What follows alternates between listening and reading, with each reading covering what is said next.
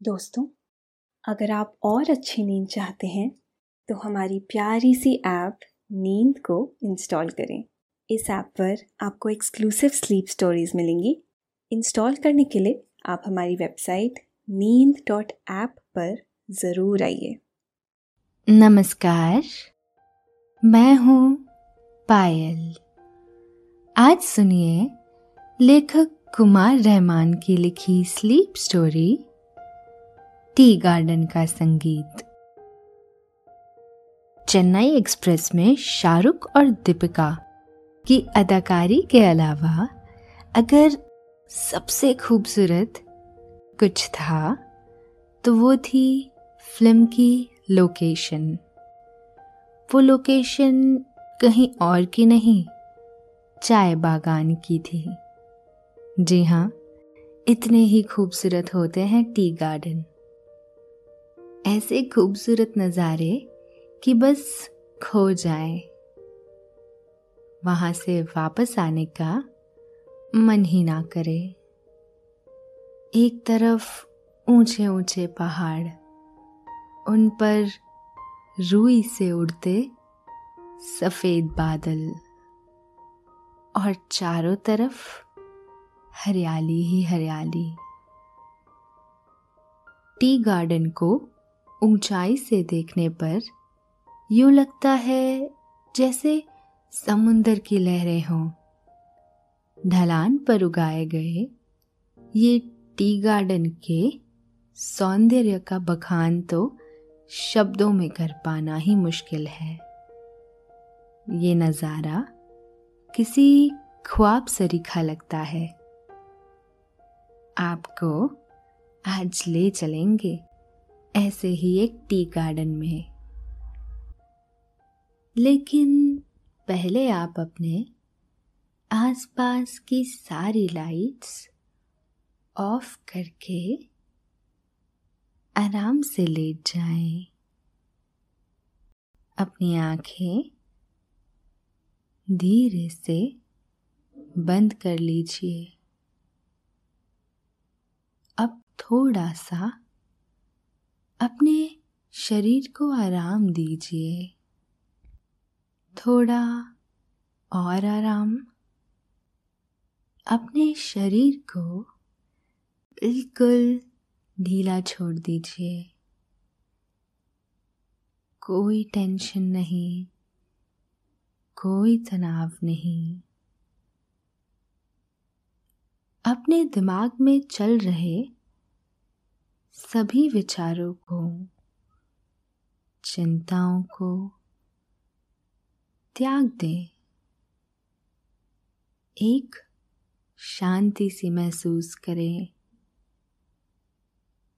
सभी नेगेटिव और पॉजिटिव विचारों को धीरे धीरे निकाल दें। और अपने हाथों को सीधा करके अपनी कमर के साइड में रख लीजिए अब अपनी सांसों पर ध्यान लगाएँ। इसको धीमे या तेज नहीं करना है बस ध्यान देना है कि कैसे वो आपके नाक और गले में होते हुए आपके फेफड़ों में आ रही है और आपके फेफड़े फूल रहे हैं। और कैसे वो आपके फेफड़ों से वापस गले और नाक के माध्यम से वापस निकल रही है। और आपके फेफड़े थोड़े सिकुड़ रहे हैं। मन शांत, एकदम शांत होता जा रहा है। आप अच्छा महसूस कर रहे हैं। खुद को काफ़ी हल्का फील कर रहे हैं। सब तरफ़ शांति है। सुकून है। खामोशी है। पानी के बाद चाय दुनिया का सबसे पॉपुलर ड्रिंक है। कहते हैं, दुनिया में रोज तकरीबन दो अरब लोग दिन की शुरुआत चाय के गरम प्याले से करते हैं। ये चाय टी गार्डन से आती है। टी गार्डन एक बहुत खूबसूरत जगह है। आज आपको ले चलते हैं दार्जिलिंग के उन्हीं वादियों में, जहाँ चाय के खूबसूरत बगान हैं। पहाड़ हैं, बादल है, शांति है उल्लास है, सौंदर्य है, रुमानियत है। आप अपने रिजॉर्ट से सुबह सुबह दार्जिलिंग के खूबसूरत बागों की तरफ़ चल पड़े हैं। एक छोटे से सफ़र के बाद आप वहाँ पहुँच गए हैं। आप इस वक्त टी गार्डन में मौजूद हैं।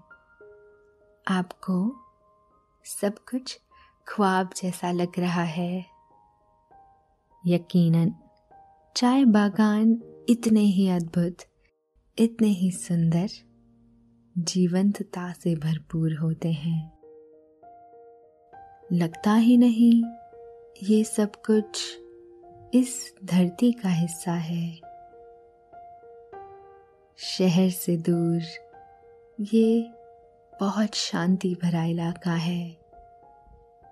आपको सब कुछ हल्का, बहुत ही हल्का महसूस हो रहा है। यूँ लग रहा है, मानो आप हवा में उड़ रहे हैं। चाय के ये बागान गुनगुनाते हैं। गाते हैं। इनका संगीत सुनिए। मधुर संगीत। ये शांति का संगीत है।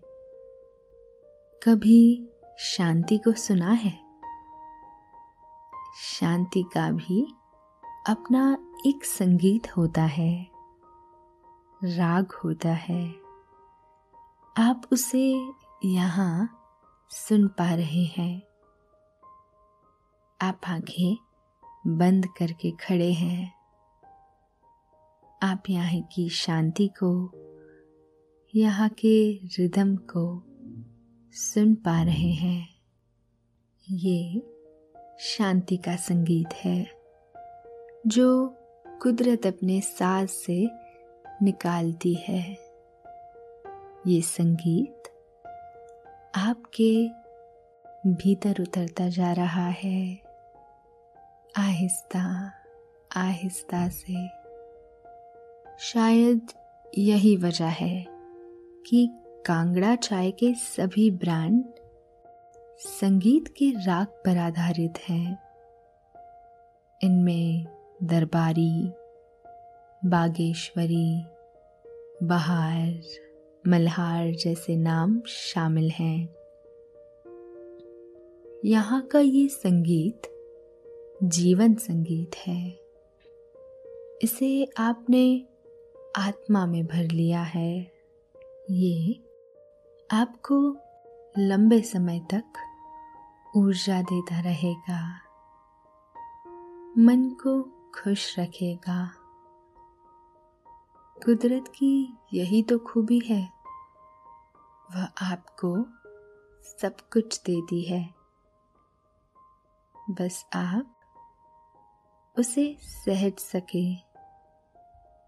उसको अपनी आत्मा में उतार सकें। इस माहौल ने आपको रुमानियत से भर दिया है।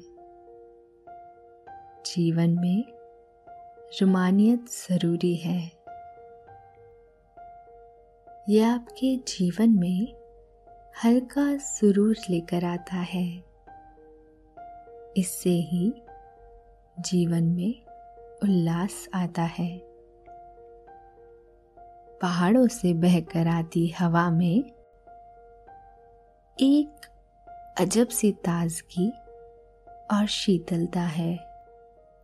उसमें एक प्यारी सी खुशबू है, जिसे आप महसूस कर रहे हैं। उसको शब्दों में बयां कर पाना नामुमकिन है। खुशबू की यही खूबी होती है। आप उसे लफ्जों में नहीं बाँध सकते। बस कुछ यूँ कह सकते हैं कि ये बहुत अच्छी है। बहुत प्यारी है। लेकिन हवा में रची बची ये खुशबू, ये महक, धीरे धीरे आपको मुअत्तर कर रही है। यानी आपको अपनी आगोश में ले रही है। खुशबू का घेरा आपके आसपास रच बस गया है। हवा भी तो खुशबू जैसी ही होती है। सिर्फ़ महसूस करने की चीज़। और यही हवा अपने साथ अगर खुशबू लिए फिरती हो तो ये अद्भुत एहसास है। बयां से बाहर। शब्दों के बंधन से मुक्त। यही हवा आप इस वक्त महसूस कर रहे हैं। आप चाय बागानों के बीच बीच में बने छोटे से रास्ते पर आकर खड़े हैं। आप चारों तरफ़ निहार रहे हैं। हर तरफ़ बस हरा हरा नज़र आ रहा है। ये हरियाली आपकी आँखों को आराम दे रही है। जहाँ तक आपकी निगाह जा रही है, हर तरफ़ बस चाय के बागान है। कुदरत ने क्या कुछ दिया है इंसान को? छोटे छोटे पेड़ों पर उगी। इन पत्तियों का इंसान दीवाना है। ये पत्तियाँ दिमाग को चुस्त दुरुस्त कर देती है। तरक्की की राह में ये किसी सच्चे साथी सी है। आपने कितने एग्ज़ाम्स इन्हीं चाय के भरोसे तो पास किए हैं? जब भी थकान लगी या नींद आने लगी, चाय का एक प्याला आपको स्फूर्ति से भर देता है। आपको ताज़ा कर देता है। आज प्याले की उस चाय के बागान में आप खड़े हैं। इन पत्तियों की नोक पर ओस की बूंदें जमा है। धूप में ये बूंदें चमक रही हैं। कितनी पवित्र और शीतल हैं ये बूंदें। कहते हैं, इन्हें आँखों में लगाने से ठंडक मिलती है। आप ओस की बूंद को उंगली पर उठा लेते हैं। इस बूंद में चाय के बागानों का अक्स नज़र आ रहा है। ये अक्स उतना ही सुंदर है जितना कि चाय के ये बागान। चाय बागान के ये पौधे बेतरतीब से नहीं लगाए जाते। उन्हें क्यारियों में लगाया जाता है। ये क्यारियाँ कुछ इस तरह से होती है कि यूँ लगता है जैसे समुंदर की लहरें हों। हरी हरी सी लहरें, उछलती, इठलाती सी दूर दूर तक ये लहरें फैली हुई हैं। ढलान पर उगे चाय के ये बागान तो और भी सुंदर हैं। छोटी छोटी से ये क्यारियाँ आँखों को बहुत भली लगती हैं। ढलान पर दूर दूर तक ऐसी हज़ारों क्यारियाँ हैं। इन्हें देखकर ऐसा लगता है, मानो ये मखमल हो। ये मखमल ही तो है। कुदरत की तरफ़ से बिछाया गया मखमल। बहुत सारी लड़कियाँ और महिलाएँ कतार में चली आ रही हैं। उन्होंने अपने पीछे डलिया लटका रखी है। कुछ के सरों पर बड़ा सा हैट भी है। ये बाँस की फजियों से बुना गया है। कतार में आती हुई ये महिलाएँ दूर से किसी पंक्ति जैसी दिखती हैं। यूँ लगता है एक रेखा सी हिलती हुई चली आ रही है। धीरे धीरे वह करीब आती जाती है। इसके बाद वे क्यारियों में बिखर जाती हैं। वे अपनी नाजुक उंगलियों से चाय की पत्तियों को आहिस्ता आहिस्ता तोड़ रही हैं। इन्हें वे पीछे डलिया में डालती जाती हैं। कुछ लड़कियाँ आहिस्ता से गुनगुना भी रही हैं। फिर धीरे धीरे बाकी लड़कियाँ भी इस गीत में शामिल हो जाती हैं। ये गीत कुदरत और उसके सौंदर्य के बारे में है। खुशहाली के बारे में है। आप उनका मधुर सा गीत सुन रहे हैं। आपको बहुत सुकून मिल रहा है। चाय बागान का मैनेजर आपके पास आकर खड़ा हो गया है। वो आपसे कहता है, इस चाय और बागान की भी एक दिलचस्प कहानी है। आप उसे कहते हैं, आपको वो कहानी सुननी है। मैनेजर ने आपको कहानी बताना शुरू किया। चाय की खोज चीन में हुई थी। चीन के बादशाह शिनुंग हमेशा गर्म पानी ही पिया करता था।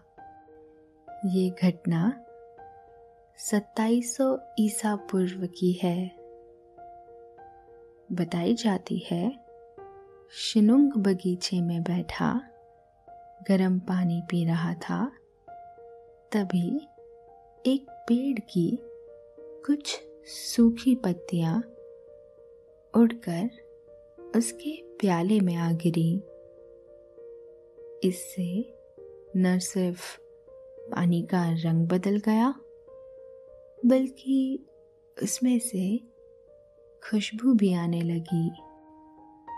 राजा ने वह पानी पिया तो उसे उसका स्वाद अच्छा लगा। पानी पी चुकने के बाद खुद में ताजगी महसूस हुई। उसने नौकरों से उन पत्तियों को तलाशने के लिए कहा। उन पत्तियों को तलाश लिया गया और फिर शिनुंग ने सभी को उसे पीने के लिए कहा।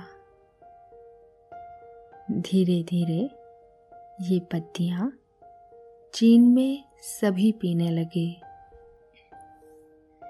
चीन ने चाय के पेड़ों का ये राज सभी से छुपा कर रखा था। नतीजे में कई सौ सालों तक दुनिया को भनक भी नहीं लगी कि चाय कैसे उगाई जाती है और इसकी प्रोसेसिंग कैसे होती है। यूरोप को चाय के बारे में सबसे पहले सोलहवीं सदी में पता चला। दरअसल, पोर्चुगलियों ने सबसे पहले चाय की पत्तियों का कारोबार शुरू किया। नतीजे में, सदी भर में चाय दुनिया भर में सबसे पॉपुलर ड्रिंक बन गया। ईस्ट इंडिया कंपनी चीन से चाय खरीदती थी और लंबे समुद्री रास्तों से दुनिया भर में उसका कारोबार करती थी। इसकी वजह से इसकी कीमत बढ़ जाती थी। अंग्रेज़ों ने फैसला किया कि इसे भारत में उगाया जाए। लेकिन सबसे बड़ी मुश्किल ये थी कि चीन ने दुनिया से चाय के पेड़ों का राज छुपा कर रखा था।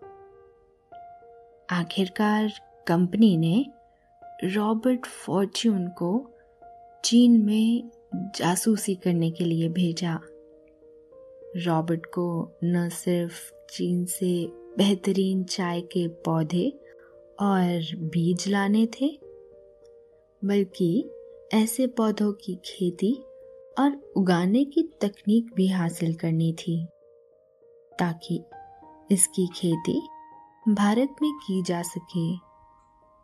उन्हें न सिर्फ़ मौसम के बारे में स्टडी करनी थी, बल्कि पौधों को सुखाने के बारे में भी जानकारी हासिल करनी थी।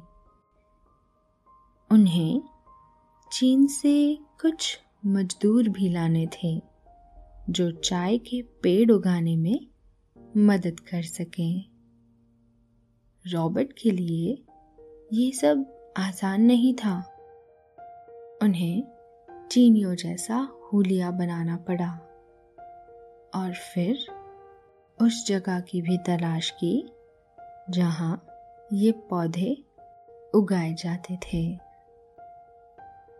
बताते हैं कि काफ़ी लंबा और मुश्किल सफ़र करने के बाद रॉबर्ट वहाँ एक वादी के चाय के कारखाने में पहुँचने में कामयाब हो गए। रॉबर्ट वहाँ काफ़ी दिन रहे। इस बीच वे वहाँ के प्रशासन से नज़र बचाकर कुछ पौधे, बीज और कुछ मजदूर भारत लाने में कामयाब रहे। लेकिन रॉबर्ट की ये मेहनत नाकामयाब रही। वो जो पौधे लेकर आए थे, वो पहाड़ के सर्द मौसम के आदि थे। आसाम की गर्म आबो हवा उसे रास नहीं आई। और वो पौधे सूखने लगे। ईस्ट इंडिया कंपनी के अफसर इससे परेशान हो गए, लेकिन तभी कंपनी की किस्मत जाग गई। उन्हीं दिनों कंपनी के अफसरों को आसाम के एक पौधे के बारे में पता चला। ये चाय से मिलता जुलता पौधा था। ये असम के जंगलों में झाड़ियों की तरह उगता था। इस पौधे को स्कॉटलैंड के रॉबर्ट ब्रोज ने 1823 में खोजा था। रॉबर्ट फॉर्च्यून की असफलता को रॉबर्ट ब्रूज की खोज ने आसान बना दिया। कंपनी ने जब उन झाड़ियों पर शोध करवाया तो रॉबर्ट फॉर्च्यून ने बताया कि ये झाड़ियाँ चीनी चाय के पौधों की एक किस्म है। और फिर ईस्ट इंडिया कंपनी का काम आसान हो गया। उन्होंने चीन से प्रोसेसिंग और खेती आदि के बारे में सीख कर आए रॉबर्ट फॉर्च्यून के ज्ञान का इस्तेमाल किया और वैज्ञानिक तरीके से खेती और फिर कारोबार शुरू हो गया। एक वक्त ऐसा भी आया कि भारतीय चाय कारोबार ने चीन को भी पीछे छोड़ दिया। अंग्रेज़ों ने चाय बनाने के तरीके में भी बदलाव किया। चीनी हज़ारों सालों से खोलते पानी में पत्ती उबाल कर पीते रहे। अंग्रेज़ों ने उसमें चीनी और दूध मिलाना शुरू कर दिया। इससे उसका स्वाद ज़्यादा बेहतर हो गया। दुनिया में चाय के कई नाम हैं। भारत की बात करें तो यहाँ दार्जिलिंग टी, असम की नीलगिरी, श्रीलंका में ऊवा और डिम्बूला चीन की कीमोन चाय और जापान की अंशु चाय शामिल है। आज बाज़ार में दो तरह की चाय मिलती है। प्रोसेस्ड यानी सीटीसी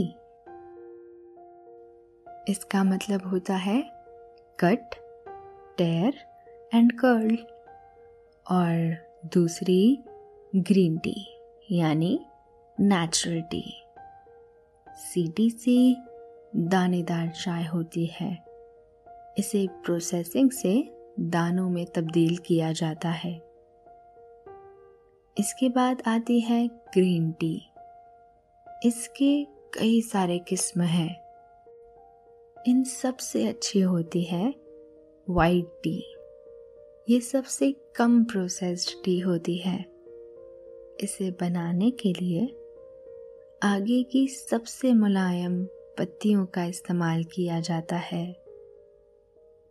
इसका हल्का, मीठा स्वाद काफ़ी अच्छा होता है।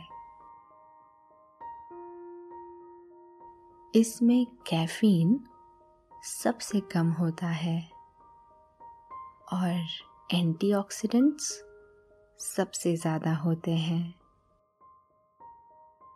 चाय के बागानों की सैर से आप काफ़ी अच्छा महसूस कर रहे हैं। अब आप वापस अपने रिजॉर्ट जा रहे हैं। वहाँ पहुंचकर आपने अपने कपड़े चेंज कर दिए हैं और बिस्तर पर लेट गए हैं। आप काफ़ी अच्छा महसूस कर रहे हैं। आप पर नींद की खुमारी हावी होती जा रही है। आप धीरे धीरे नींद की आगोश में समाते जा रहे हैं। समाते जा रहे हैं। समाते जा रहे हैं।